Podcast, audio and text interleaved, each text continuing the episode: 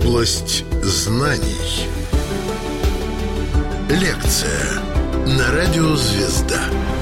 Великий могучий русский язык. Рассказывает лингвист Мария Равинская. Область знаний. Странная ситуация сложилась у нас, друзья, с русским языком. Вроде бы все, кто, почти все, кто поступает в обычные школы в 6-7 лет, в норме, как говорят, разговаривают на русском языке вполне свободно. Но при этом мы родной язык учим 11 лет в школе. 11 лет. Ни один иностранный язык в средней школе столько не изучают, как родной.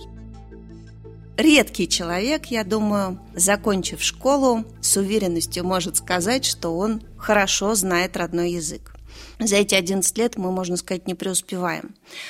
Что же происходит? Почему такая сложилась ситуация, почему нам так сложно, почему есть у нас твердое мнение, что русский язык это очень сложно и выучить его невозможно. Тому несколько причин, мне кажется. Ну, во-первых, школьный курс русского языка настроен в первую очередь, в основном, на овладение грамотным письмом, то есть орфографией пунктуацией.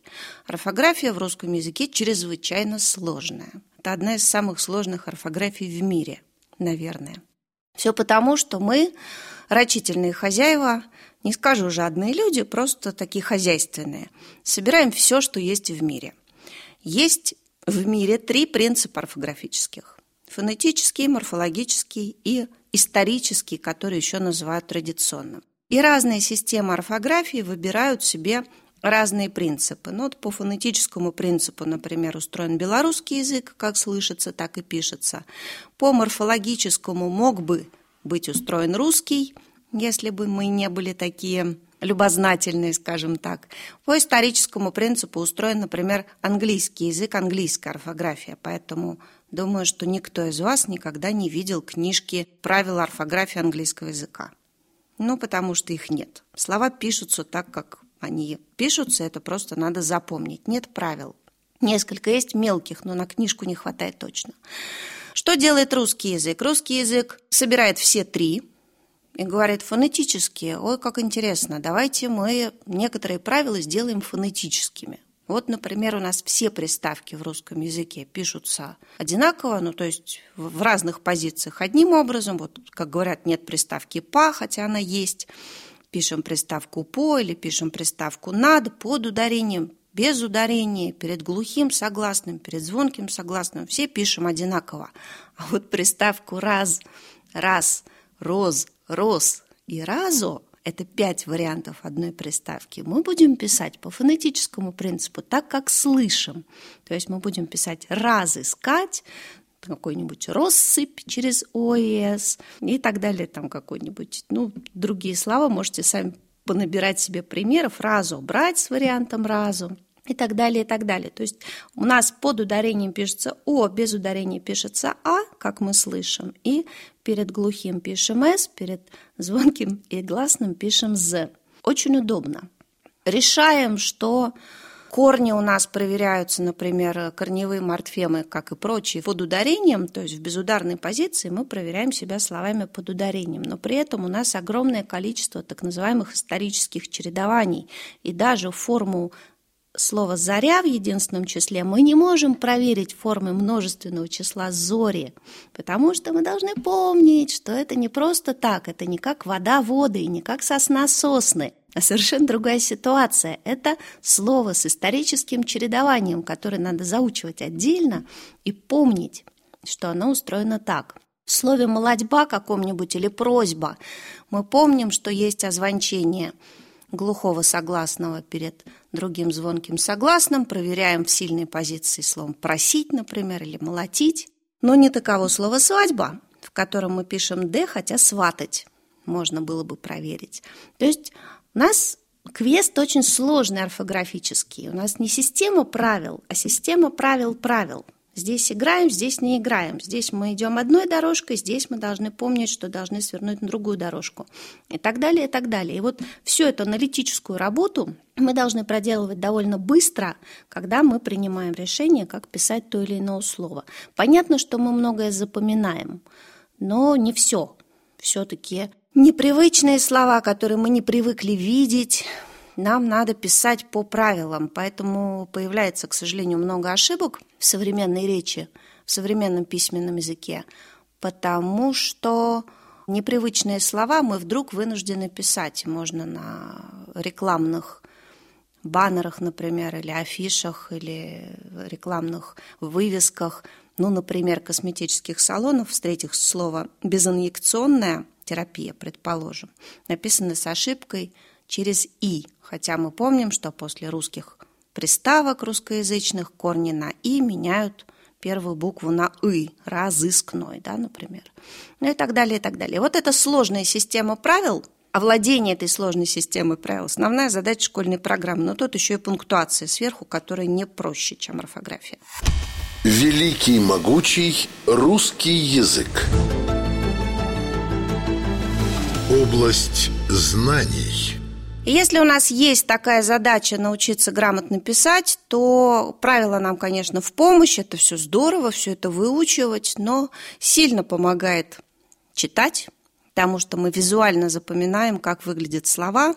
Ну, с чтением сейчас отдельные проблемы, про них, про эти проблемы можно поговорить отдельно. И, конечно, людям с хорошей памятью легче грамотно писать, чем людям с плохой. Ну, память можно тоже тренировать отдельно. Интересно, что в последнее время, как это не парадоксально, статус, так сказать, престиж грамотного письма растет, хотя есть иллюзия, что это ровно наоборот происходит. Но поскольку сейчас все получили возможность письменно высказываться по разным поводам, любая орфографическая ошибка, особенно простая орфографическая ошибка в простом правиле, в простом случае, быстро девальвирует вообще любое высказывание – особенно экспертное высказывание. Поэтому, так сказать, вес орфографической ошибки довольно высок, растет последние годы.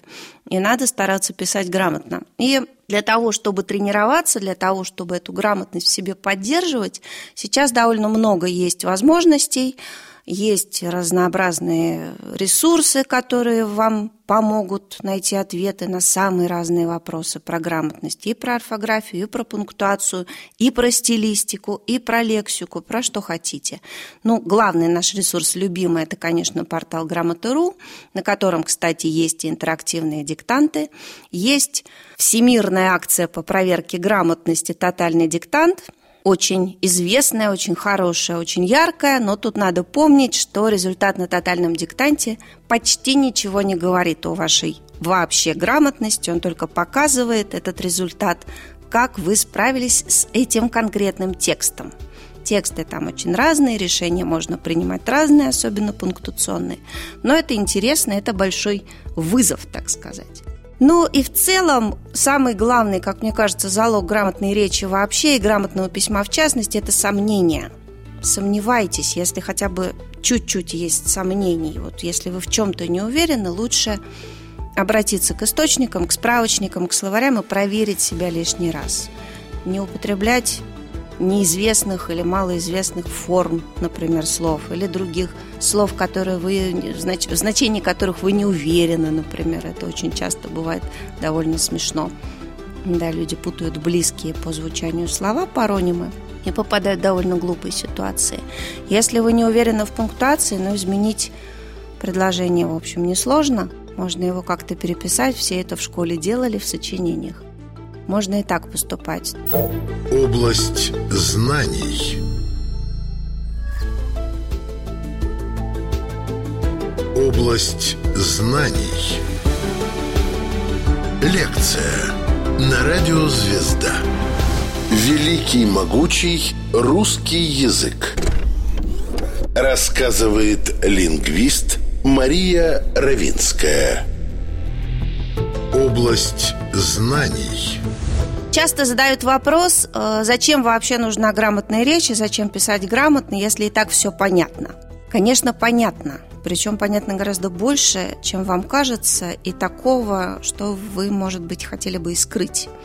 Дело в том, что язык очень честен. Язык являет вас миру так, как ничто не являет вас миру. Вы в себе можете очень много изменить, почти все.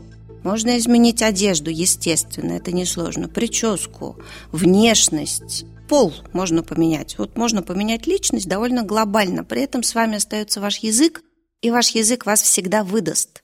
Если меняется ваш язык, если вы работаете над этим, то меняетесь и вы, как человек, как личность. Если меняетесь вы, меняется ваш язык. Это такая честная визитка, такое прям прозрачное зеркало, идеально ровное, которое вас отдает вашим собеседникам со всеми потрохами. Вот как вы говорите, таковы и вы. Если вы неграмотно пишете, если вы не знаете значений слов, если вы не знаете, как склоняются сложные числительные, ваши собеседники услышат, поймут эту информацию и сделают выводы. Наверное, можно было бы переиначить эту поговорку, что встречают по одежке. Ну, может быть, встречают в первую секунду по одежке, но уже во вторую секунду впечатление о вас и мнение о вас формируется по вашей речи, по тому, как вы говорите. И у вас как говорят, да, это знаменитая фраза, не будет шанса, второго шанса произвести первое впечатление. Это очень важно.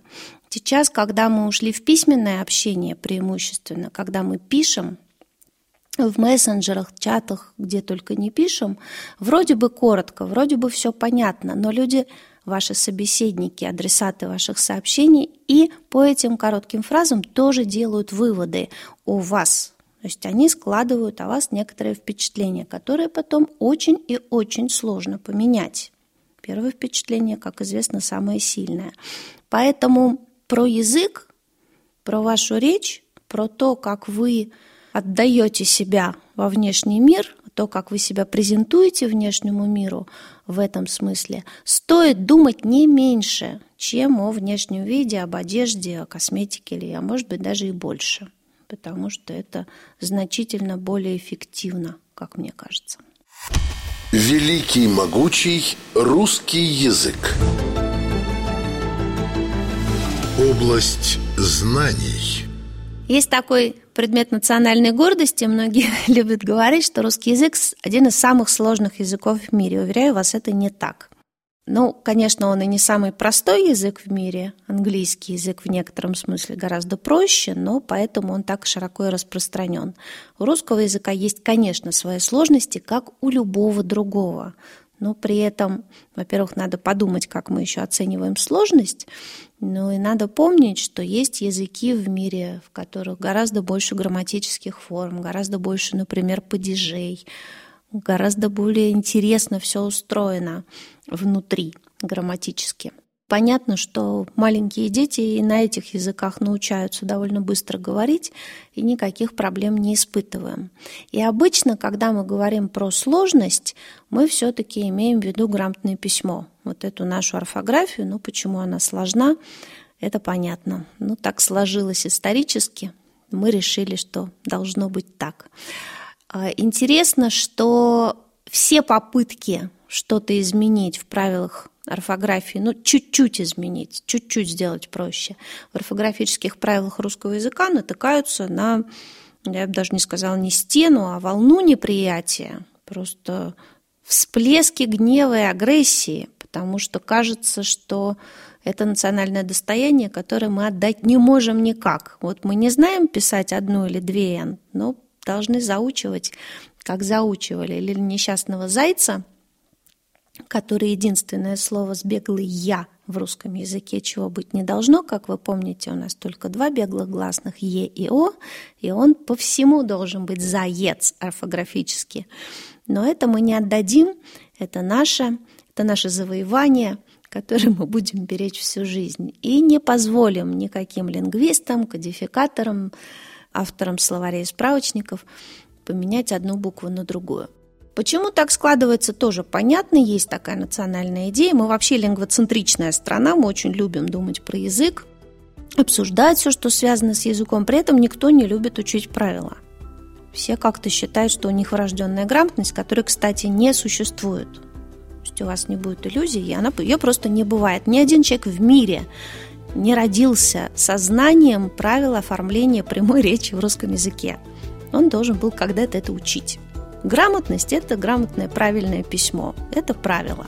Одно дело, что вы можете легко ими овладеть, другой, другой человек там больше усилий потратит. Но врожденной грамотности нет точно. Ну вот если вы выучили уже какие-то правила, что-то поняли про русский язык, конечно, и дети ваши должны претерпеть ровно то же самое.